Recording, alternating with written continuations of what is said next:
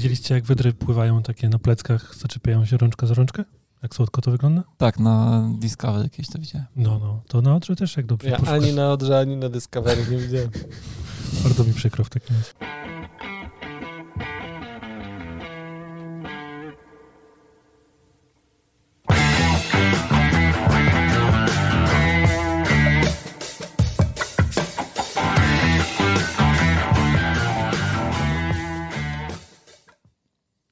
Dzień dobry wszystkim.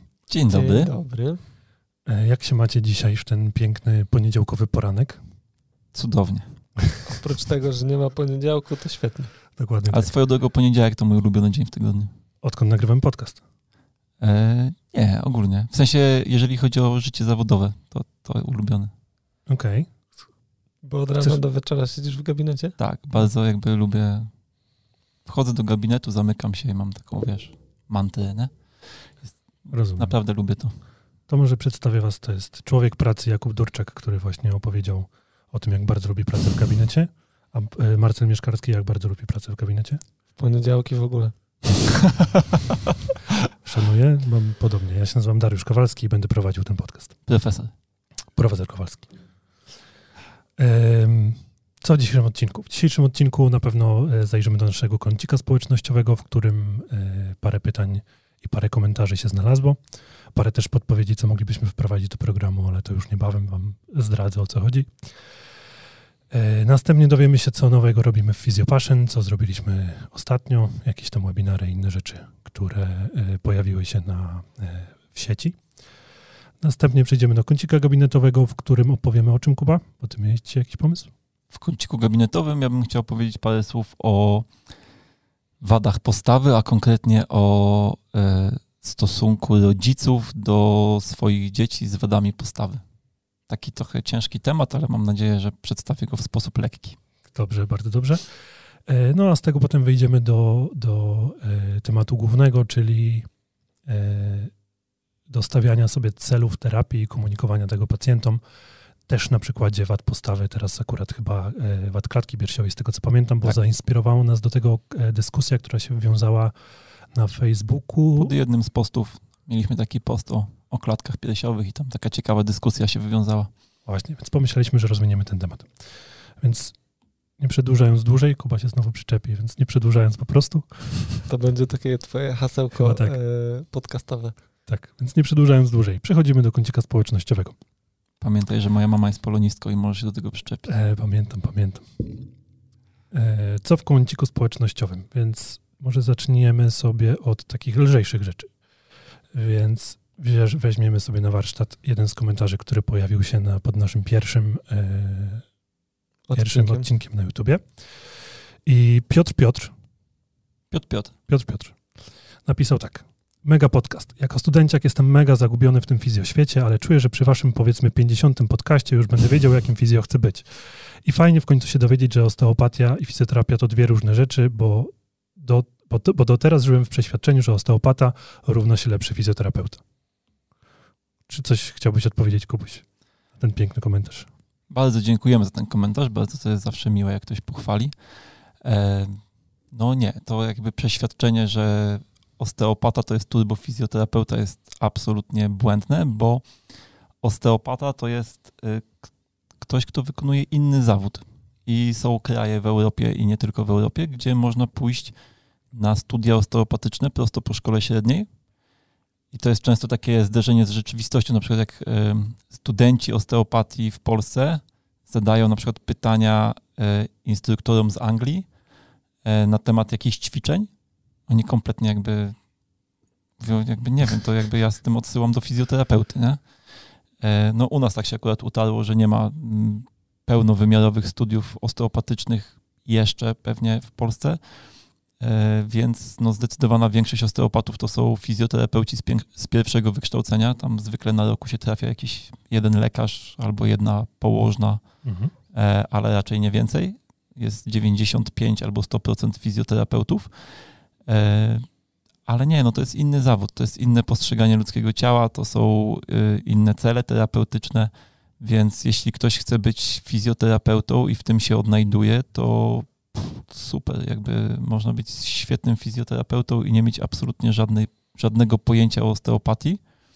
Natomiast jeśli ktoś się kieruje w e, stronę terapii manualnej i, i to go jara, no to uważam, że osteopatia będzie dla niego fajnym kierunkiem. Nie? Natomiast jako kolejny krok w rozwoju, aczkolwiek absolutnie nie uważam, żeby to było konieczne. Można być świetnym terapeutą manualnym i, i po prostu być świetnym terapeutą manualnym. Natomiast jeśli ktoś na przykład chce pracować z neurologią, czy chce pracować z dziećmi, chce być terapeutą Bobat czy Wojty, to myślę, że może w ogóle nigdy nie odczuć potrzeby jakiejkolwiek pracy manualnej, nie? Bo ktoś tego nie czuje, nie chce i ja na przykład dostaję mnóstwo dzieci do gabinetu od terapeutów Bobat, którzy myślę, że nigdy w życiu nie będą chcieli studiować osteopatii, bo no bo oni robią swoją robotę, jak widzą potrzeby, to odsyłają to dziecko do mnie na jedną czy dwie wizyty i dalej robią swoją robotę. Nie? Jakby nie ma potrzeby kończyć pięcioletnich studiów, żeby, żeby sobie gdzieś tam na chwilę pomóc, można to dziecko odesłać. Także nie, absolutnie nie jest to rozwinięcie fizjoterapii. Nie? Pewnie. Kolejny ze słuchaczy, Karol, zaproponował nam, czy nie chcielibyśmy zrobić takich jajcarskich odcinków których e, niczym e, Nosal z Radia Z będziemy dzwonić do innych fizjoterapeutów e, i podszywać się po prostu pod przykładowego pacjenta i tam sprawdzać, wiecie, jak, jak sobie poradzi w takiej sytuacji bardzo abstrakcyjnej. Czy wy wciska dyski za ile? Tak, czy wciska dyski za ile? Co wy na to? Bo ja jestem raczej na nie, drogi Karolu. Natomiast może któryś z chłopaków się skusi na takie wyzwanie kiedyś. Znaczy, ja ja chętnie takich rzeczy posłucham w radiu, natomiast nie mam zacięcia, żeby się e, wcielać w rolę kogoś takiego. Poza tym ja nie umiem ściemniać. Więc generalnie od razu byłoby wiadomo, że Mieszkalski dzwoni i próbuje tutaj jakiś chytry podstępny plan zrealizować, więc... Tak, ale drogi Karolu, jeżeli już się zdecydujemy, to miej pewność, że ty będziesz pierwszym celem, do którego tak. zadzwonimy. Tak, więc tam w cenniku przygotuj już ile za to wciskanie dysku. Dobra, Marcel, y, to może chciałbyś się teraz wytłumaczyć z, Aha, tak, tak, tak. z hormonalnej terapii zastępczej. Y, ostatnio... Mieszkalski zrobił błąd. Ostatnio zrobiłem sporo fopa. Oklaski dostałem za błąd? Tak jest. Y, dobra, to jak skończę no, Za to, że umiesz się do niego przyznać. Jak skończę się kajać, to puścisz mi jeszcze pyłek, dobra? Pyłek, czy może jednak ten... No dobra, pyłek. może być pyłek. Więc generalnie e, w ostatnim odcinku, gdzie mówiliśmy o bolesnych miesiączkach, e, zamiast e, nawiązać do antykoncepcji jako terapii stosowanej z wyboru zalecanej przez lekarzy często pacjentkom z tym problemem, użyłem stwierdzenia hormonalnej terapii zastępczej, co oczywiście tutaj nijak się ma do omawianego przez nas tematu, bo jest temat, który dotyczy kobiet z w okresie menopauzy, więc y, y, sprostowuję, naprostowuję i y, przepraszam bardzo, jeżeli ktoś poczuł się dotknięty tym błędem z mojej strony. Tak jest. E, czyli błąd został właśnie magicznie wymazany. Czysta karta. Świetnie. E... Zastanawiam się, skąd jest to zamiłowanie Mieszkalskiego do tego pyłku, nie? On się zakochał od pierwszego usłyszenia w tym dźwięku prawda? Ja dobre lubię... wspomnienia z wróżką zębuszką albo coś. Nie, no ja lubię bajki po prostu. Ja też, nawet mam kilka tam na e, sobie. E, dobra, idziemy dalej. E, ma, dostaliśmy pytanie o osteopatyczną terapię wad wzroku, którą niestety nie wiem, kto zadawał to pytanie, bo nie mamy tutaj zapisanego tego. Nie pamiętam imienia. E, to ja w przedziale mam to pytanie, tak? Tak, ty masz w przedziale to pytanie.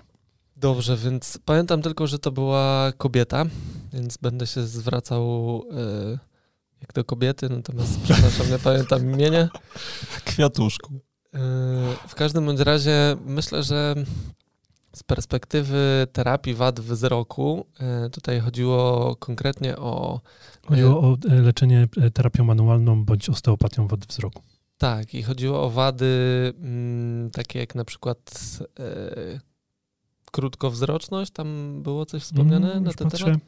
E, krótkowzroczność i astygmatyzm. Krótkowzroczność i astygmatyzm. Ok, więc e, generalnie mm, nie jest to coś, czym zajmujemy się, że tak powiem, w pierwszej kolejności e, jakoś priorytetowo u naszych pacjentów. Ja szczerze mówiąc, nie miałem nigdy pacjenta, który zgłosiłby się do mnie stricte w kontekście e, poprawy jakości swojego wzroku. Natomiast Myślę, że gdyby trafił do mnie taki pacjent, to pracowałbym z nim dokładnie tak samo jak z każdym innym pacjentem, niezależnie od symptomu, z którym do mnie przyszedł. Czyli jeżeli, yy, zostańmy przy tym kwiatuszku, jeżeli kwiatuszku podczas badania pacjenta, u którego symptomem jest krótkowzroczność albo astygmatyzm, masz na przykład zaburzenia na poziomie soczewki, yy, no to jeżeli znalazłbym jakiś wzorzec napięciowy, który koresponduje z obszarem zaopatrzenia, czy to nerwowego, czy naczyniowego, jeśli chodzi o mm, narząd wzroku, no to oczywiście starałbym się ten wzorzec napięciowy przepracować. Rzadko kiedy, myślę, trafiają do nas pacjenci na takim etapie życia, gdzie te zaburzenia wynikające, czy mające miejsce na poziomie narządu wzroku, e, są jeszcze faktycznie wzorcem napięciowym, a nie stały się już częścią, że tak powiem, formy tego pacjenta. Bo te zaburzenia napięciowe, które będą determinować e, problemy ze wzrokiem, mogą mieć często przyczyny mm, czy jeszcze wewnątrzłonowe, jeśli chodzi o rozwój czaszki, czy okołoporodowe. To są oczywiście hipotetyczne bardzo mocno założenia, można by tak było wróżyć, natomiast y, no, zazwyczaj jeżeli u takiego dziecka, które e, tuż po porodzie mm, nosi w obrębie swojej czaszki znamiona takiego wzorca napięciowego, nie przepracujemy tego wzorca maksymalnie do około szóstego roku życia, gdzie ciemiączka nam zarastają, no to nasze możliwości pracy z tym wzorcem napięciowym są już później mocno ograniczone, więc e, jeżeli miałbym pracować z kimś kontekście problemu, o który zapytałaś, no to raczej byłoby to dziecko. U osób dorosłych nie mówię, że nie jest to niemożliwe. Sam wielokrotnie po terapii, czy u Kuby, czy yy, miałem kiedyś taką sytuację u Marcina Szkolnickiego w gabinecie, że wyszedłem od niego z gabinetu bez okularów i na przystanku się kilkadziesiąt metrów od gabinetu szczaiłem, że jakby zapomniałem gogli, a widziałem całkiem dobrze, więc yy, pewnie gdyby się nad tym skupić, można by było sporo w temacie poprawić. Natomiast jakby nie mam tutaj żadnego przepisu na to, jak to zrobić, prócz yy, znowu zrozumienia anatomii i fizjologii przez pryzmat jakiegoś wzorca napięciowego, który mógłby zaburzać zaopatrzenie yy, nerwowo-naczyniowe dla naszego narządu wzroku. Ja jedną rzecz tylko bym chciał no. dodać, bo mam takie ciekawe doświadczenie gabinetowe, kiedyś do mnie zadzwonili tacy moi pacjenci, że ich syn, chyba dwunastoletni, nagle, znaczy jemu się regularnie wzrok pogarszał i ma dosyć dużą wadę, natomiast nagle mu ta wada jakby zaczęła bardzo szybko progresować, nie? I zaczęliśmy pracować, no i to jakby wyhamowało do swojego normalnego tempa. Także nie to, że mu, nie wiem, cofnąłem wadę wzroku, natomiast coś, co się zaczęło dziać, że ta wada zaczęła przyspieszać mocno, jakby wyhamowało i wróciło do swojego normalnego stanu, nie? To ja z podobnych doświadczeń to mam tylko jedno takie, jak e, myślałem sobie, że już muszę powoli zmieniać okulary w pewnym momencie, bo zacząłem widzieć kiepsko na dalekie odległości i... Okazało ogóle... się, że wystarczy wyczyścić. E, nie. Przetarł. To też mi się zdarzało, ale to nie ta historia tym razem. I też właśnie trafiłem na terapię osteopatyczną gdzieś i po tej terapii stwierdziłem, że w sumie jednak nie muszę wymienić tych okularów, więc zdecydowanie na pewno jakby napięciowa komponenta ma na to wpływ, natomiast ja nie mam na te, na, tego na tyle przygotowanego ani przemyślanego, żeby, żeby coś więcej o tym opowiedzieć tak naprawdę. W sensie są strefy, na które można by było bardziej zwrócić uwagę, natomiast y, no, nie będziemy tutaj robić teraz wykładu anatomicznego w ramach podcastu. Y, być może kiedyś przygotujemy jakiś webinar, y, gdzie trochę więcej tych merytorycznych rzeczy się pojawia na temat pracy z obszarem e, twarzy czaszki szeroko pojętej w ujęciu też problemów narządu wzroku. Okay. Jest to jakiś pomysł? Pewnie. E, kolejna rzecz. Marcel, może ty jeszcze raz powiesz, gdzie znaleźć blaszkę Delbeta? Na Instagramie Physiopassion. Dokładnie tak. Znaczy, Bo w poprzednim a jeszcze odcinku, lepiej u pacjenta. Nie, bo w poprzednim odcinku po prostu e, zaczęliśmy mówić o blaszce Delbeta i zaczęliśmy mówić o tym, że ciężko ją zlokalizować w jakichś atlasach, więc Marcel był tak dobry i narysował ją dla was.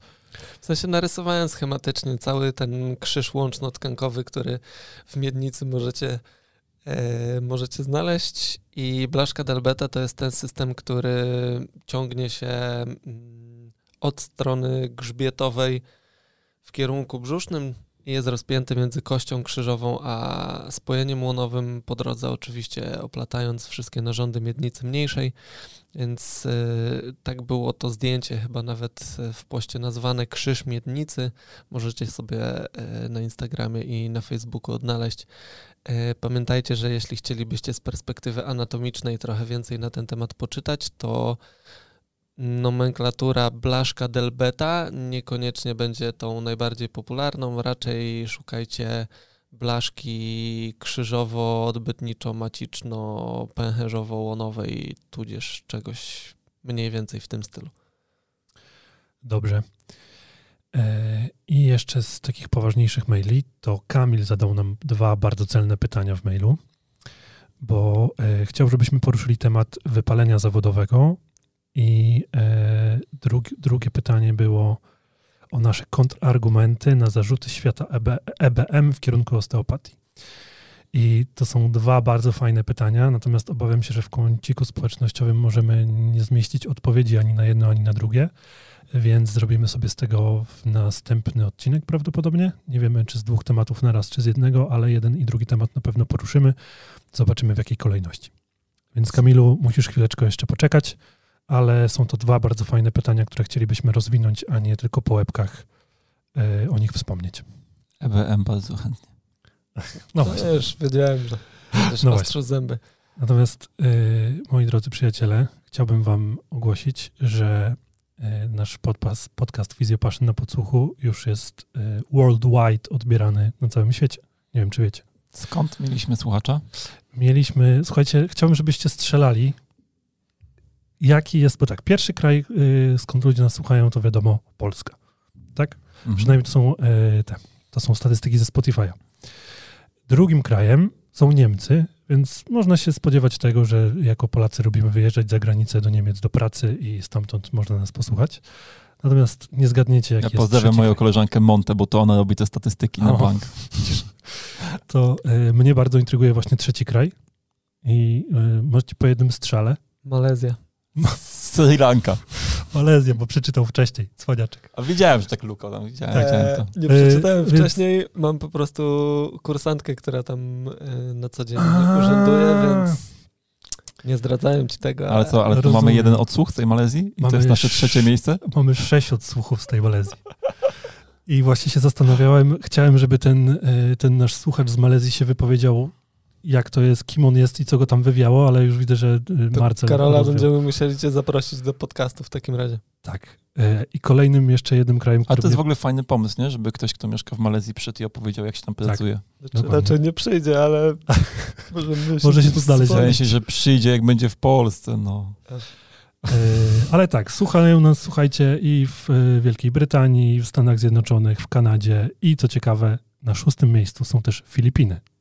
Więc drogi słuchaczu z Filipin, chcielibyśmy usłyszeć twoją historię, jak to się stało, że jesteś w Filipi Filipinach. Ja myślę, że w Stanach to Joe Rogan nas słucha. Na pewno, na pewno. E, I to tyle w kąciku społecznościowym. Przechodzimy do informacji, co nowego w Physiopassion możemy. E, co się działo ostatnio nowego w Physiopassion. Martel, czy chcesz to streścić? Tak. Nie wiem, czy będzie to streszczenie, ale mogę to być ja. Słuchajcie, no generalnie, jak sami wiecie, szkoleniowo ostatnio raczej średnio, chociaż z tego co widziałem, odmrozili nam możliwość e, prowadzenia szkoleń, więc jest szansa, że nasze warsztaty wrześ września. Ja bym chciał znać klucz do zamrażania i odmrażania różnych rzeczy, nie? Ja myślę, że nie brnijmy w tym, w tym kierunku. Jest szansa, że nasze warsztaty w listopadzie i w grudniu się odbędą z napięciowych bólów głowy i rozejścia mięśni prostych e, zaplanowane w Warszawie i w Poznaniu. No a poza tym co?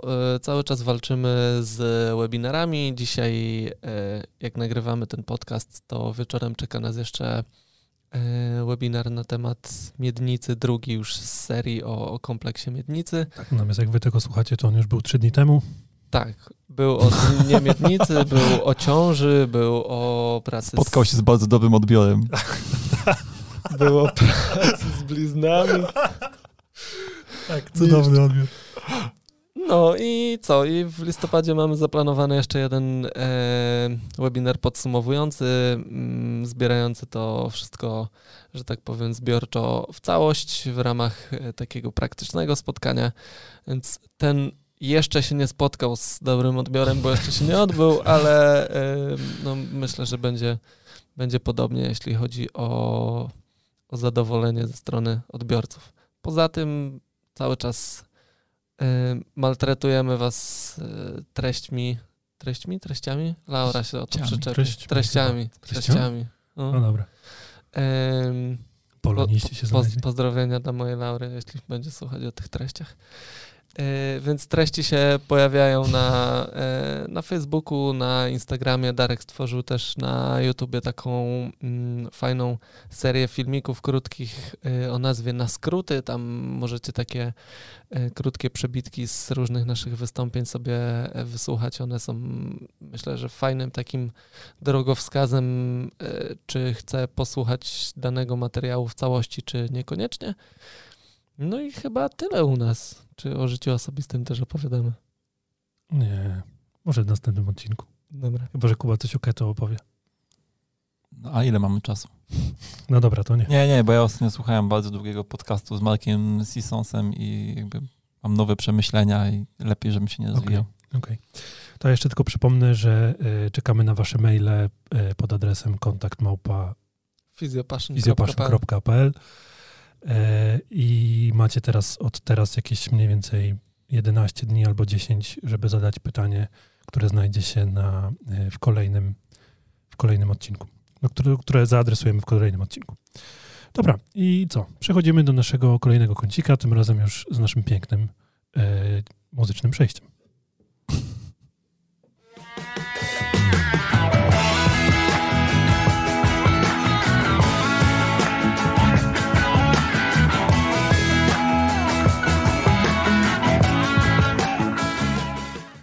Mam takie przemyślenie.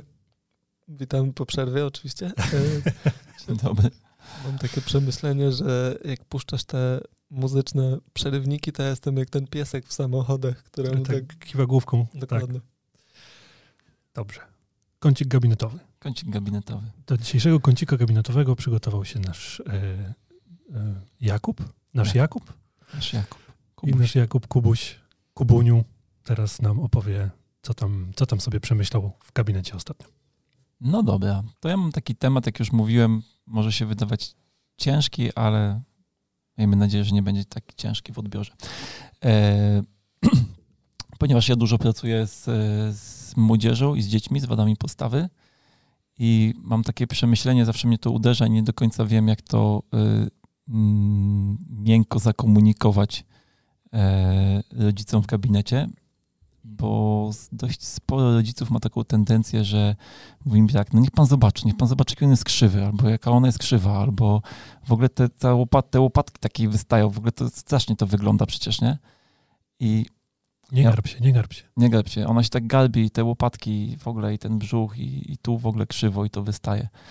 E, I takie mam przemyślenie, że to może być niepopularny pogląd w e, środowisku ludzi, którzy pracują z wadami postawy,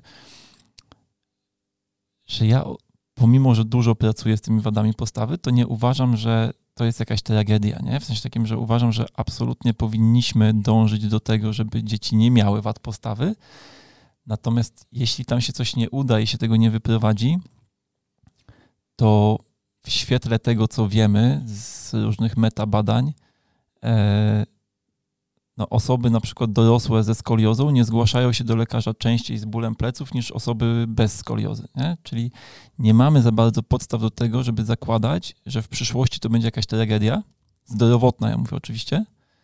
E, natomiast jeśli chodzi o estetykę, to jest to bardzo subiektywna kwestia, nie? To, że ktoś ma, nie wiem, odstające łopatki, no to ktoś będzie miał z tego powodu kompleks, a ktoś kompletnie nie będzie y, jakby nawet świadom tego, że ma te odstające łopatki, albo w ogóle mu to nie będzie przeszkadzać. I myślę, że jakby mówienie w kółko dziecku, że masz odstające łopatki i się galbisz, jesteś krzywy, może niestety wywołać poważniejsze jakby skutki niż nawet to, że się zaniedba tą wadę postawy. Absolutnie nie nawołuję do zaniedbywania wad postawy, tylko jakby należy się tym zająć. Natomiast myślę, że budowanie w dziecku pewności siebie i takiego zdrowego postrzegania własnego ciała, czyli po prostu wyglądam tak, jak wyglądam i nie mam z tym problemu, jest ważniejsze niż to, że masz odstające łopatki, nie?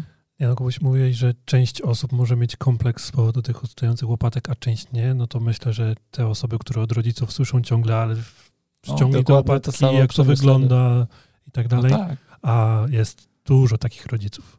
Więc drodzy rodzice, jeśli nas słuchacie, to troszeczkę... Taki apelik. Taki, no, krótki apel, żeby jakoś może komunikować to, żeby się dziecko wyprostowało, jeżeli już naprawdę macie taką potrzebę, ale w jakiś taki mniej, nie wiem, nawet nie umiem nazwać tego dobrze. Myślę, że. Taki mniej agresywny sposób, mniej.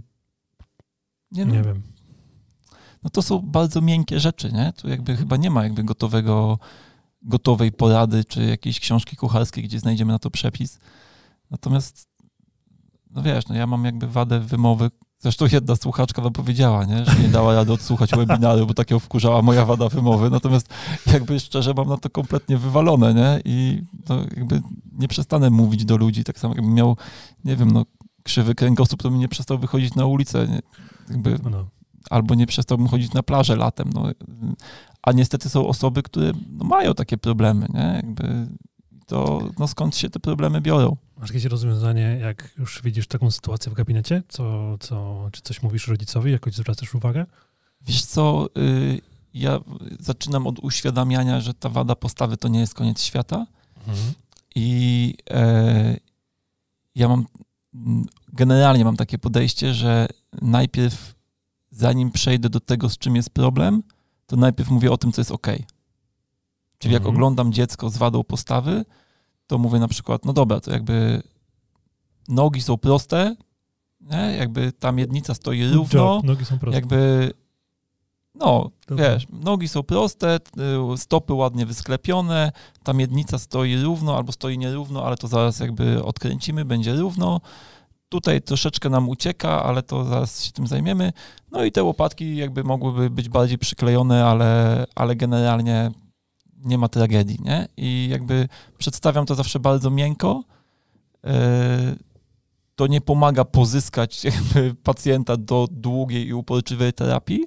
Natomiast jakby staram się to, no tak, no bo wiesz, to jest nic prostszego, jak zmanipulować pacjenta i powiedzieć, ja pierdzielę, tu jest w ogóle tragedia, nie? Tragedia i to jakby musimy, no jakby i potem jeżeli się okazuje, że to jest wada postawy, z którą faktycznie trzeba intensywnie pracować, to jakby bardziej miękko ich wprowadzam w ten świat intensywnej, uporczywej terapii, a nie zaczynam od tego, że jest dramat, nie?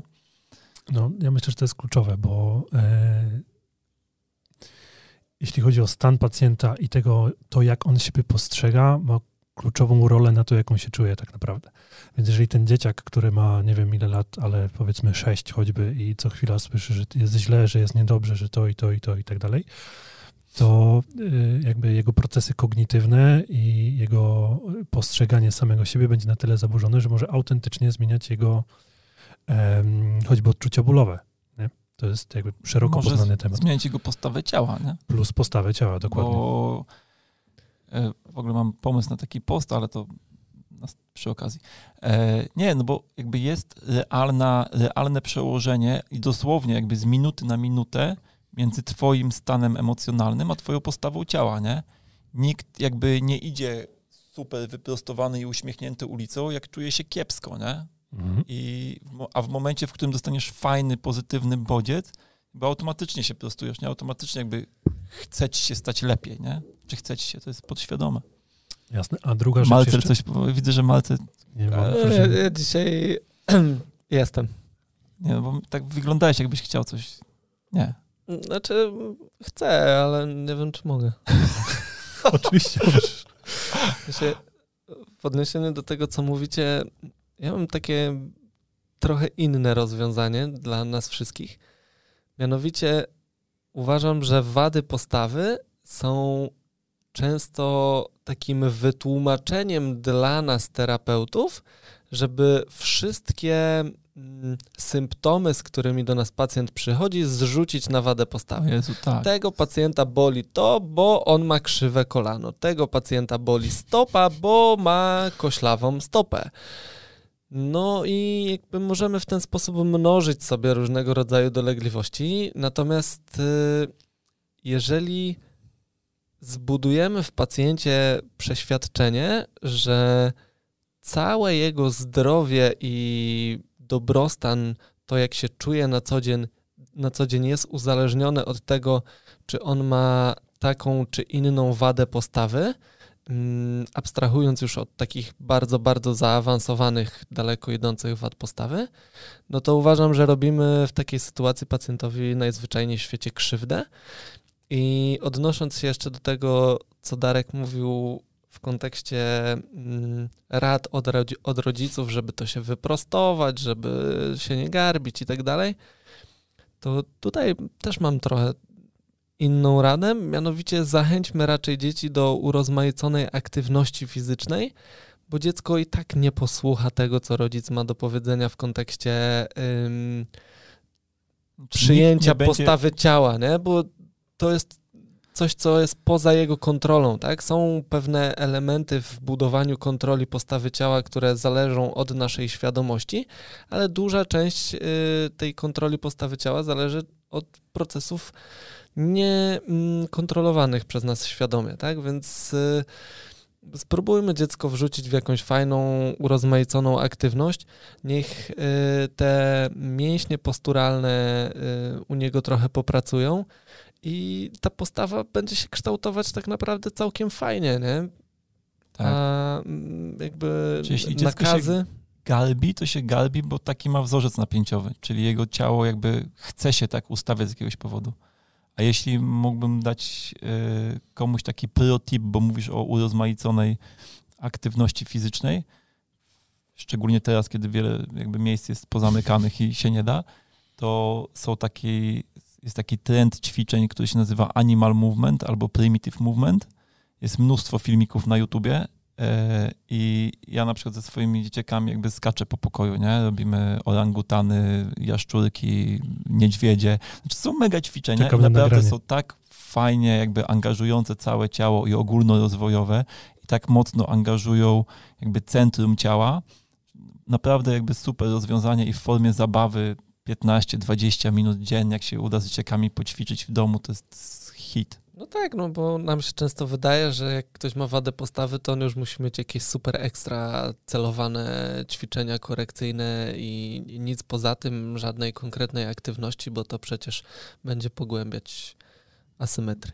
Znaczy, dla mnie jakby w terapii wad postawy jest jakby nasza terapia związana z napięciem ciała, ze wzorcem napięciowym, są ćwiczenia korekcyjne, jeśli są konieczne i z takich ciekawostek moich gabinetowych, to ja na pierwszej terapii prawie nigdy nie zadaję ćwiczeń korekcyjnych. I normalna aktywność fizyczna jest tak samo ważna jak te poprzednie punkty. No i ogólny stan zdrowia, nie? bo wiadomo, że jak tam coś ze zdrowiem jest nie tak, to trzeba się też tym zająć.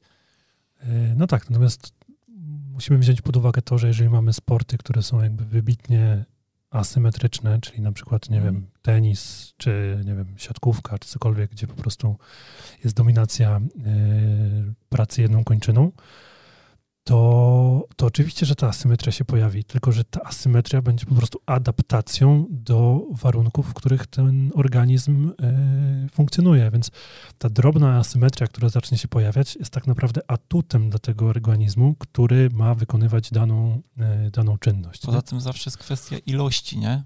Bo inaczej jakby mm, inaczej się odnosimy do zawodnika, który chce grać w tenisa no, no, i, i trenuje jakby 10 godzin w tygodniu, a inaczej do dziecka, które rekreacyjnie raz w tygodniu idzie sobie na lekcję tenisa. To nie dajmy się zwariować, że ten, ta godzina tenisa w tygodniu zrobi jakąś masakrę, nie? Ale e, jeszcze chciałem wrócić do tego komunikowania pacjentom e, tych, tych kwestii, jeśli chodzi o wady postawy ich dzieci. No bo trzeba W sensie to jednak... rodzicom. Re- rodzicom, przepraszam. E, bo jeśli chodzi o, o ten komunikat, musi to być komunikat wypośrodkowany mimo wszystko, nie? Więc z jednej Tak. strony bardzo fajnie jest powiedzieć tak, jak ty mówiłeś, że to nie jest, to nie jest nic takiego strasznego, uświadomić pacjenta, że wady postawy to nie jest najgorsza, nie wiem, rzecz wyciągnięta z horroru i teraz to już tylko wózek, tak jak to czasem niektórzy potrafią powiedzieć. Co mnie krew zalewa, jak mi pacjent mówi, że usłyszał od kogoś, że teraz to już tylko wózek inwalidzki. To mnie naprawdę, mam ochotę wtedy, ach, nawet nie będę mówił co. Znaczy to jest wkurzające, bo to jest wyróżnienie z fusów typowe, nie? Jakby w sensie, że Nie, no, ktoś, to kto to mówi, nie ma budowanie- żadnych podstaw, żeby to powiedzieć. To jest budowanie wizji e, opartej o różne mechanizmy psychologiczne, chociażby Tak. nocebo w takiej sytuacji. No właśnie No, o to chodzi. Pacjent Dlatego, lubi wokół Ja mam- pewnych stwierdzeń budować swoje, swoje e, poczucie zdrowia, nie? E, I właśnie chciałem powiedzieć, żeby ta, e, ta informacja, którą dostaje pacjent, czy tam rodzic, była e, na tyle zrównoważona, że żeby wiedział, że jeżeli to rzeczywiście jest jakaś postępująca wada postawy, że nie może tego olać i dobrze było, żeby robił te rzeczy, które powinien robić, czyli albo przychodzić na terapię, albo co tam dostanie zadane Mhm. w domu, żeby tego pilnować, ale z drugiej strony, żeby rzeczywiście nie budować przede wszystkim tego efektu nocebo, że jak to nie jest źle, tragicznie i tak dalej. Dobra, ej, jesteśmy w kąciku gabinetowym. Przypomniała mi się taka sytuacja. Kiedyś przyszedł do mnie e, rodzic, był to e, tata z synem i ten chłopak miał, nie wiem, 14 lat, 13, coś w tym stylu. I przyszli z takim, z taką kartą wypełnioną przez e, lekarza rehabilitacji, gdzie ten chłopak był zbadany od stóp do głów w sposób ortopedyczny nie? i było Mhm. napisane tu biodro taka ruchomość prawe, lewe taka ruchomość. Każdy staw w ciele był przeanalizowany w ten sposób. Tylko zabrakło jednej rzeczy. Wniosków. Co z tym chłopakiem Dalej. dalej robić, nie? No bo y, faktycznie była tam wada postawy, natomiast y, oczywiście był to pacjent, który z perspektywy rodziców problem, który determinował te wszystkie asymetrie w jego ciele, to była asymetria kończyn, tak? No bo jedną miał krótszą niż dłuższą. Tak? Gdzie zapytałem, czy było zdjęcie rentgenowskie, które potwierdzałoby faktyczną, faktyczny anatomiczny skrót kończyny. Nie, tutaj mamy tylko od pani doktor taki y, wypis z badania, które ona przeprowadziła, nie? No hello, coś tu dla mnie nie gra, nie? Jakby czegoś tu brakuje dla mnie w takim postępowaniu i też mnie troszkę denerwuje to, że osoby, które szukają pewnej drogi tak, do zdrowia dla swojego dziecka, są z jednej strony zostawieni z informacją, że z dzieckiem nie do końca jest wszystko ok, no bo na tej kartce było mnóstwo jakichś Nie tam okejów. Nie okejów, a z drugiej strony nie dostają żadnej drogi e, czy wskazówki ku temu, co, co z tym zrobić, nie? Dostali informację, proszę pójść do osteopaty. No ale to No tak nie, super. To jest już informacja, już nie przesadzaj. No, no jest, no tylko wiesz, wtedy spędzasz zazwyczaj pierwszą wizytę nie na tym, żeby badać pacjenta i, i się nim zajmować, tylko na zmianie świadomości rodzica w kontekście tego, co z tym dzieckiem faktycznie się dzieje i co wymaga jakiegoś zaopatrzenia terapeutycznego, a co niekoniecznie, nie? No tak, no tak, ale to jest, mam wrażenie, przypadłość jakby nie tylko lekarzy rehabilitacji, ale ogólnie Nie, to ludzi, którzy nie, pracują z ludźmi. tutaj do lekarzy rehabilitacji, natomiast y, no, mieli Ja w mnie ogóle po jakby- prostu coś znaczy- takiego. Ja wiem, że to jest irytujące i pod różnymi moimi postami, czy na szybie, na Fizjopaszyn też jakby pojawiają się czasem jakieś takie komentarze z wrzutkami do lekarzy. Natomiast ja myślę, że jakby nie ma się co zapinać na lekarzy, nie? Po prostu y, oni pracują w inny sposób i jakby jedyne, co można zrobić, to jakby próbować jakby dotrzeć z tym, że no właśnie, że takiego pacjenta można do nas odesłać, tak, a nie dawać mu obca Tomasa Mhm. i, i to już jest jakby dużo, nie? Natomiast no, to znowu to są dwa różne zawody, nie? Tak jak, tak jak fizjoterapia klasyczna, ciężko jest o niej mówić w Polsce, bo w Polsce fizjoterapia i osteopatia bardzo mocno się przeplatają. Natomiast fizjoterapia klasyczna jest pochodną medycyny i jakby ona idzie jakby w tym samym nurcie, no to już osteopatia to jest inne spojrzenie i nie możemy wymagać, tak jakbyśmy wymagali od terapeutów medycyny chińskiej, żeby myśleli tak jak my, nie? To... Tak, natomiast yy, mam wrażenie, że wiele zawodów medycznych, w tym my bardzo często, moglibyśmy poświęcić więcej czasu na wytłumaczenie pacjentom rzeczywistej sytuacji, w której się znajdują, bo bardzo często robimy skróty myślowe. Tak, zdecydowanie. Który jakby, jeżeli pacjent nie, nie posiada tej wiedzy, co my mamy, to taki skrót myślowy jest często bardzo szkodzący. No tak największym... Jak, tak jak z tym wózkiem inwalidzkim. Tak, tak największym dalej. grzechem moim zdaniem osteopatów jest mówienie pacjentowi, e, no miał pan zablokowaną wątrobę. Tak, ja też uważam. I zostawianie pacjenta. Z, proszę przyjść za 6 tygodni. I, proszę, I zostawianie pacjenta z taką informacją, nie? gdzie pacjent mhm. kompletnie nie rozumie, co ty masz na myśli, mówiąc, że ma zablokowaną wątrobę i często myśli, że ma problem z wątrobą, podczas gdy tobie chodziło o to, że on ma wzorzec napięciowy ciele, który jest głównie zlokalizowany na przykład w tkance łącznej wokół wątroby i ona ma jakby zaburzoną swoją ruchomość względem przepony, tak? I tobie o to chodziło a powiedziałeś mu, że ma problem z wątrobą i go zostawiłeś z tą informacją. I pacjent nie? potem leci na USG, robi aspaty, tak. alaty i inne dziwne rzeczy tak. i okazuje się, no panie, przecież wszystko z moją wątrobą jest dobrze. No, nie? dokładnie. Więc tak. Także, y, także to nie jest tak, że jakby uważamy, że osteopaci są wszyscy jakby super i jakby, no nie, bo komunikacyjnie uważam, że często osteopaci też leżą. Leżą, no, tak, jak najbardziej. Czy zamykamy kącik gabinetowy? Tak, myślę, że tak. Dobrze to zamykamy kącik gabinetowy.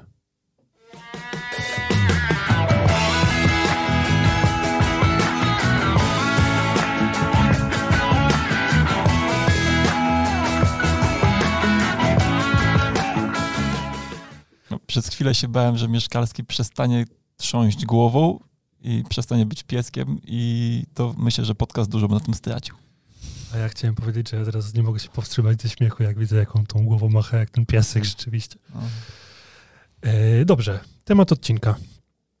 Temat odcinka e, jest zainspirowany dyskusją, która wywiązała się pod postem na temat e, terapii klatki piersiowej, tak? Tak, mówię? tak, tak, tak, tak. Zbuduj tło, Kuba. I zbuduj tło, Kuba, bo ty masz to przygotowane najlepiej. Dobrze. To jakby mocno zahaczymy o to, co mówiliśmy przed chwilą tak naprawdę. Jakby to w pewnym sensie myślę, że rozwiniemy. Był, ja napisałem taki post na temat terapii klatki piersiowej. Tam konkretnie się odnosiłem do, do klatki piersiowej lejkowatej i, i szewskiej. Na Facebooku, jakby ktoś chciał e, poszukać, skąd się to wziął. Tak, na Instagramie też to było, nie? Jakby... Chyba tylko na fejsie. Chyba tylko na fejsie. Tak, jesteśmy dobrze przygotowani do tego odcinka, proszę Państwa. Ja na Instagramie była tylko wrzutka z takim A, tak. E, ważnym hasłem od Ciebie właśnie, żeby świadomie znać granice, e, budować sobie granice mhm. swoich możliwości terapeutycznych.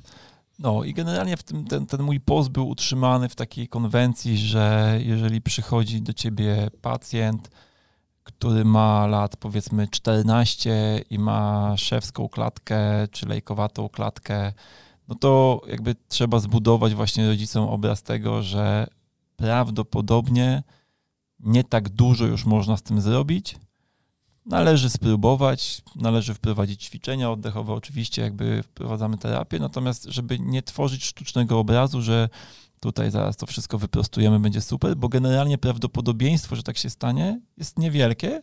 Z kolei zupełnie inaczej rozmawiamy z e, rodzicami 3, 4, 5-letniego dziecka, które ma taką klatkę piersiową, bo tam to nasze pole do popisu jest znacznie większe. Nie? Mamy więcej czasu, mamy większy potencjał, jakby no generalnie możemy więcej. No i pod postem pojawiły się zdjęcia, gdzie ludzie pokazywali jakby bardzo ładne efekty terapii u na przykład 16-latka, nie?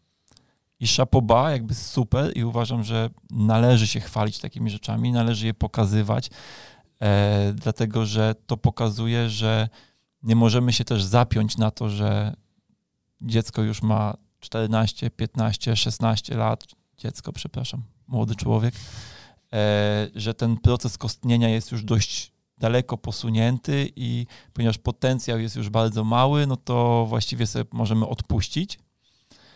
Nie, jakby wiadomo, jakby jak widać na tych zdjęciach tam pod postem, widać, że u takiej młodzieży też możemy osiągnąć spektakularne efekty, natomiast po prostu prawdopodobieństwo tego, że trafimy na pacjenta z takim potencjałem jest stosunkowo małe. W związku z czym trzeba znowu ten komunikat jakby wypośrodkować do rodziców, nie? że teoretycznie mamy jeszcze potencjał, na pewno warto spróbować, natomiast ja bym takiego dziecka nie prowadził nie wiadomo jak długo w terapii, jeśli nie widziałbym w miarę szybko jakichś tam postępów. Nie? No bo jeżeli robię jedną, drugą, trzecią, piątą terapię i nie widzę postępów, no to zakładam, że ja już raczej tych postępów z tym dzieckiem nie zrobię, nie? że może trzeba iść do innego terapeuty, a może trzeba już to sobie po prostu odpuścić, ponieważ forma ciała tego pacjenta jest już ustabilizowana. Nie? Natomiast, tak jak mówię, warto pokazywać te efekty i warto o nich mówić też rodzicom, że, że to, to jest możliwe, tylko pytanie, na jakim etapie życia tego dziecka, na jakim etapie formowania się tej klatki piersiowej weszliśmy. Bo tego nigdy nie wiemy, dlatego warto próbować, ale też jakby to, że oś... i warto pamiętać o tym, że jeżeli raz osiągnęliśmy taki spektakularny efekt, to nie uprawnia nas do tego, żeby mówić, że teraz ja wszystkie jakby klatki wyciągnę, no bo tak nie jest, nie? No po prostu tak nie jest.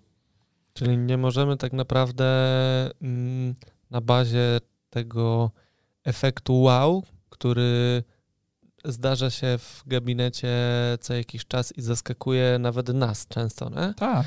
Nie możemy interpretować każdej kolejnej terapii um, mającej na celu poprawę takiej czy innej, w tym wypadku wady postawy.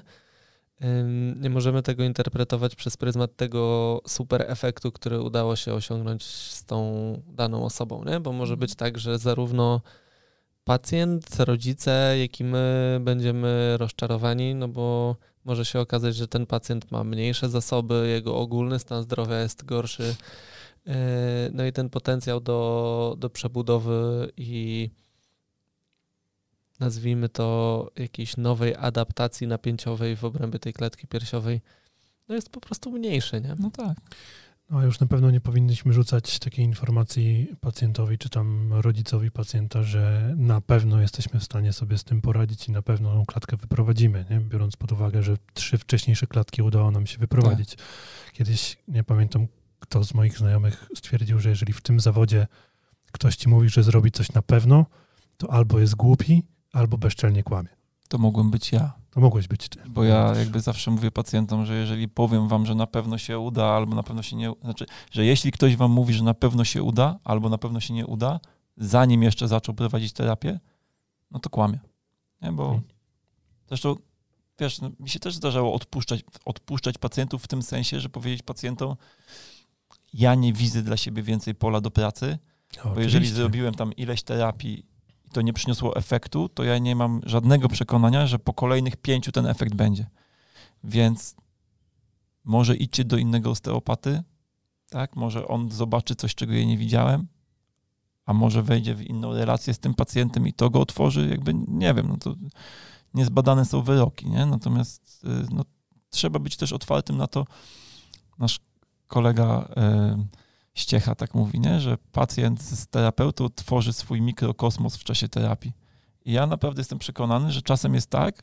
Pozdrawiamy, Marcina. Tak, pozdrawiamy. Myślę, że kiedyś się tu pojawi, mamy nadzieję. Na pewno. E, że ja, ja jestem naprawdę przekonany, że jest tak, że czasem wysyłasz pacjenta do kogoś innego i tam nagle jest efekt.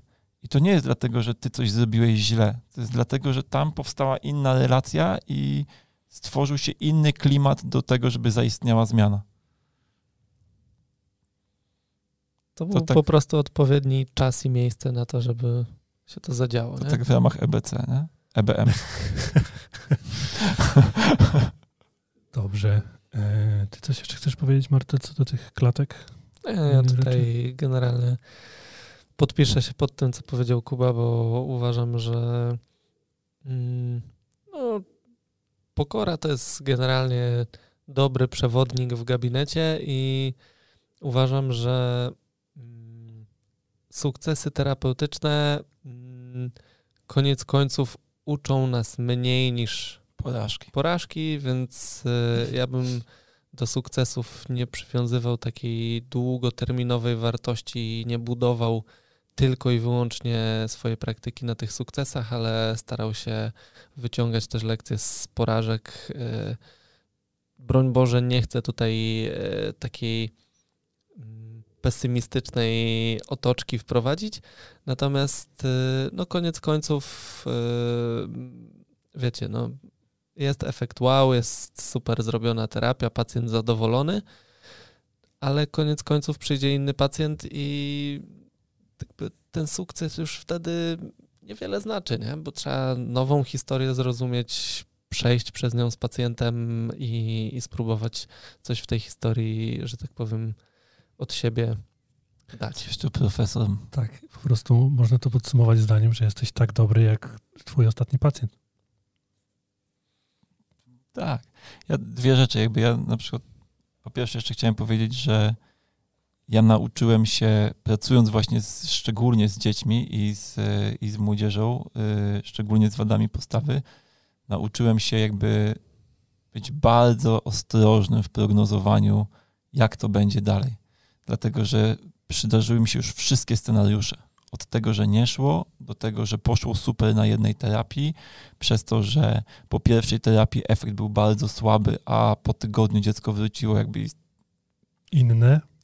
W sensie takie, że mówię jakby po co przyszliście, nie, z tym jakby dzieckiem, bo tu jakby nie ma się do czego przyczepić. Y, przez takie dzieci, które na przykład wstają mi ze stołu i są prościutkie, wyglądają pięknie, przychodzą za tydzień i są z powrotem takie krzywe jak były więc jakby udało się osiągnąć super efekt, natomiast zero utrzymania tego efektu. Jakby wszystkie możliwe scenariusze już przerobiłem i wiem, że jakby tylko długofalowo jakby mogę to oceniać, nie? Czy, czy idziemy w dobrą stronę, czy nie. I to, co, jeszcze tylko jedną rzecz, bo ty mówiłeś o pokorze, a ja też nie chciałbym tu jakoś górnolotnie jakby uderzać w, w takie tony, natomiast e, myślę, że uczciwość, nie? Uczciwość jest mega ważna, szczególnie tam, gdzie mamy taki bardzo rozbudowany ten aspekt emocjonalny, czyli tam, gdzie pracujesz z dziećmi i masz bardzo mocne przełożenie na rodziców, bo możesz ich bardzo łatwo zastraszyć i pracując na przykład w neurologii, gdzie możesz bardzo szybko dać komuś bardzo dużą nadzieję i często nie mamy podstaw, żeby ją dawać. Ja znam jakby praktyki zbudowane na przykładzie jednego pacjenta, który po prostu miał super potencjał i super poszedł. Jest on jakby w kółko pokazywany jako przykład. Natomiast to był spektakularny sukces, ale opierał się głównie na tym, że ten pacjent miał duży potencjał, którego większość pacjentów nie ma. I no, tego też nie wolno robić, nie? Ale wracając jeszcze do tej e, ostrożności w przewidywaniach, o której mówisz, to ile masz lat doświadczenia już w zawodzie Kuba? 13. 13. I teraz po tych 13 latach doświadczenia to jest tak, że podczas, na przykład po pierwszej terapii, w twojej głowie jest już jakieś tam rokowanie, jak to będzie wyglądać, ale na wszelki wypadek go nie komunikujesz, czy w ogóle nie masz takiego rokowania? Mam. Mam, mam coraz częściej mam, natomiast nie komunikuję go. W sensie no właśnie, takim, chciałbym, że... Chciałbym, żebyś to podkreślił właśnie, że to tak wygląda. W sensie takim, że i to nie tylko z dziećmi. Czasem tak mam na przykład z, e, z pacjentami bólowymi też, nie? Że ktoś mi schodzi ze stołu i mówi, nie, nic się nie wydarzyło, nie? Ja mówię, spokojnie, to jest pierwsza terapia, musimy też, czynnik czasu jest ważny, bla, bla, bla, musimy poczekać. Natomiast w głowie mam, że on przyjdzie dużo lepszy za tydzień, nie? I często faktycznie tak jest. Mhm. I z dziećmi też tak często mam, że wstaje mi na przykład prosty ze stołu ja wtedy mówię, słuchajcie, jakby zobaczcie, jest jakby zupełnie inaczej niż było 20 minut temu czy pół godziny temu. E, zobaczymy, jak będzie za tydzień. Zobaczymy, na ile trwała jest ta zmiana. Ale często w głowie już mam na przykład, że za tydzień nie będzie dobrze, nie? Bo widzę, że ten dzieciak jest tak rozchwiany, że on jakby, że, że to trochę potrwa, nie? Że jak nie wprowadzą właśnie ćwiczeń takich ogólnorozwojowych, że jak nie zwiększą mu aktywności i, i to im też komunikuje, nie? Natomiast czasem mam tak, że faktycznie mówię, czuję na przykład, albo, albo w czasie terapii jakby był ewidentny, bardzo silny wzorzec, taki, który mi mega korespondował z, tą, y, z tym ustawieniem ciała. Czuję, że ten wzorzec bardzo ładnie puścił, dziecko się ustawiło prosto i jakby wiem, że za tydzień się widzimy ostatni raz, nie? No właśnie, więc podsumowując to, wraz z doświadczeniem można sobie robić takie założenia, natomiast dobrze było tych założeń nie komunikować jako pewniki pacjent, yy, rodzicom i generalnie pacjentom po prostu. Tak, ja to traktuję jako taki mój taki, taka wisienka na torcie, nie? Jeśli moje przewidywania się sprawdzą, to ja mam taką dziką satysfakcję, że, że mi się sprawdziły, natomiast nie komunikuję ich. No, dokładnie, dokładnie. Więc pokora, uczciwość, natomiast wraz z doświadczeniem jednak budowanie sobie e, zdolności przewidywania. Tak Miałem bardzo ciekawą rozmowę ostatnio z, z moim znajomym na temat właśnie obserwacji gabinetowych. To była mega ciekawa rozmowa, bo rozmawialiśmy o tym, czy zauważamy pewne schematy nie? u pacjentów, że częściej to, albo częściej to, albo częściej to. Zresztą sam wam mówiłem ostatnio, nie? że mam wrażenie, że zauważam pewien schemat u małych dzieci, u, u mhm, mhm. noworodków, nie? u malutkich dzieci. Zauważam, że często w okolicy lewego pola Greenfelda znajduję jakby, że tam znajduję jakby napięcie częściej niż gdzie indziej. I uważam, że takie obserwacje są wartościowe pod warunkiem, że masz bardzo dużo pokory, bo bardzo łatwo z tych obserwacji stworzyć sobie model. Ja odkąd powiedziałem wam to na głos, to muszę się mocno pilnować, żeby nie wyszukiwać tego jakby podświadomie na siłę, żeby tego nie znajdować u każdego. I te obserwacje są fajne tak długo, aż nie zrobi ich ktoś, kto ma rozbuchane ego i zrobi z tego model, nazwie go swoim nazwiskiem i sprzeda na kursie. Mhm. Bo to jakby widzimy w kółko, że coś takiego się dzieje, nie? Tak jest. Przychodzą mody na różne mody. Kiedy kurs uwalniania lewego pola Greenfelda? Jutro. A jeżeli jesteście zainteresowani, to jest taki wpis na blogu na temat polu Greenfelda. Więc wstępem do jest. kursu, który stworzymy, jest właśnie ten wpis na blogu. Znaczy, jeśli, ja mówię to jakby oficjalnie, jeśli kiedyś zrobimy kurs na temat modelu, to zachęcam wszystkich, żeby opuścili yy, Physio Passion tak, unfollow wtedy. Unfollow i unlike. A propos followów i unfollowów, to zachęcamy do followowania nas na wszystkich y, platformach dostępnych, które już wymienialiśmy wcześniej. Można sobie przewinąć, tak. na jakich platformach nas znajdziecie. Natomiast y, y, chciałbym zmobilizować wszystkich do klikania follow na Spotify'u, bo słucha nas więcej osób niż nas followuje, co mi się nie podoba. Darek ma bardzo duże ambicje względem tego podcastu. Tak jest. Podbijamy świat, fizjopaszyn na podsłuchu. Pamiętajcie, że no, trzeba mu dać zachętę w postaci właśnie waszych subów. Darek chciałbym mieć ksywę Joe Rogan. Nie, nie, zdecydowanie nie. nie? Chciałbym, żeby Joe Rogan miał ksywę Darek. Chciałbym, żeby Joe Rogan chciał wystąpić u nas w podcaście. tak. Kiedyś mu wyślę zaproszenie, jak już będziemy tak wielkim podcastem. Już nas słuchają na całym świecie, a co dopiero wiecie, to jest trzeci odcinek czy czwarty? Po siódmym odcinku. Tak. Dobrze, to zapraszamy na czwarty odcinek, y, który pojawi się za dwa tygodnie. Tak, i w tym odcinku zajmiemy się pytaniami od Kamila. Od tak? Kamila, tak. Być może oboma pytaniami, być może tylko jednym, więc y, temat odcinka prawdopodobnie wypalenie zawodowe w świecie fizjo. Albo I... EBM w świecie fizjo, osteo. Bardziej osteo. No okej. Okay. Tak, w ogóle może przyjmiemy taką zasadę, chociaż nie, bo tego jakby nikt nie będzie pamiętał. Chciałem przyjąć taką zasadę, że jak mówimy o fizjo, to mówimy o klasycznym fizjo, tak? Bo jakby ja uważam, że fizjoterapeuci też często zapominają, że jakby gdzie kończy się to takie klasyczne fizjo, nie? Gdzie ich kariera fizjoterapeuty zaczyna się przeplatać z karierą osteopaty. Albo terapeuty może manualnego, albo, albo coś. Tak, może nie w pełnym jakby wymiarze osteopaty, natomiast gdzie zaczynają sięgać do różnych rzeczy, które jakby nie są częścią klasycznej fizjoterapii, nie? I nie ma w tym nic złego, to jest super. Natomiast yy, jak Fajnie się, znać granice. Tak, jak my się odnosimy do, jak my mówimy o fizjoterapii, to mówimy o tym, czym jest jakby klasyczna fizjoterapia wykładana na uczelniach, nie? Tak, kiedyś o tym e, przygotujemy też podcast prawdopodobnie. E, dobrze. Czy to już? To już, już. Już. To w takim razie, drodzy słuchacze, mówimy papa. Do usłyszenia w kolejnym Do usłyszenia. Odcinku.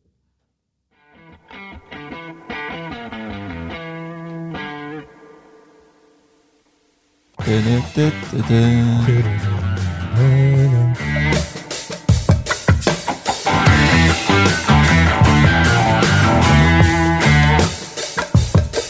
To chciałem się pochwalić, że y, przedłużyłem sobie post o jeden dzień.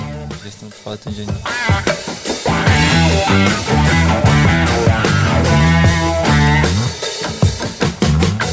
Justyna mówi, to może ci rozmasuje, nie?